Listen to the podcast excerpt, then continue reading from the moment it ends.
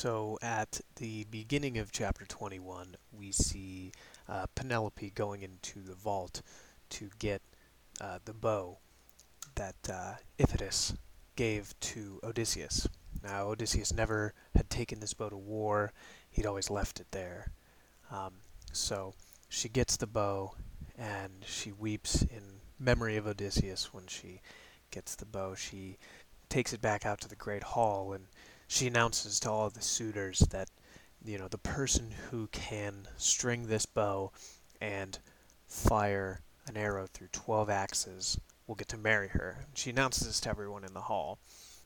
So after she makes this announcement, um, you know, she sets the bow down and they all begin to step up one by one to attempt to string this bow and complete the uh, mentioned task. Um, so, you know, uh, Telemachus says, Well, I want to give it a try.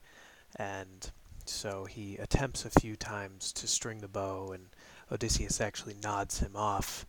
And he says, You know, come men that are stronger than me. Uh, you know, basically, you know, let's see what you're made of. Um, so as they start coming up one by one, uh, Cowherd and Swineherd actually slip out the back, as does Odysseus. And um, they're praying to the gods, you know, let our master come back now and, you know, deal with this. Um, so, and Odysseus actually reveals to them that it is him. Uh, so he promises them wives if they fight by his side against the suitors. Uh, after that, he tells them, go lock the doors. So they lock the suitors in.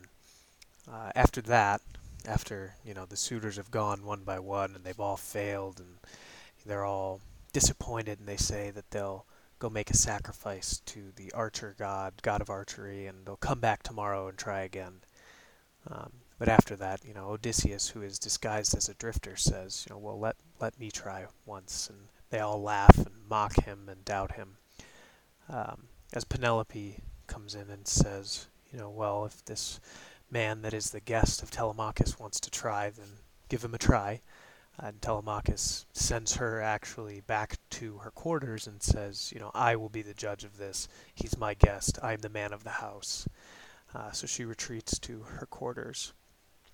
Uh, so after that, you know, they continue mocking him, and uh, henceforth uh, he picks up the bow and he takes his time looking over it carefully and, you know, rolling it around in his hands and getting the feel for it again.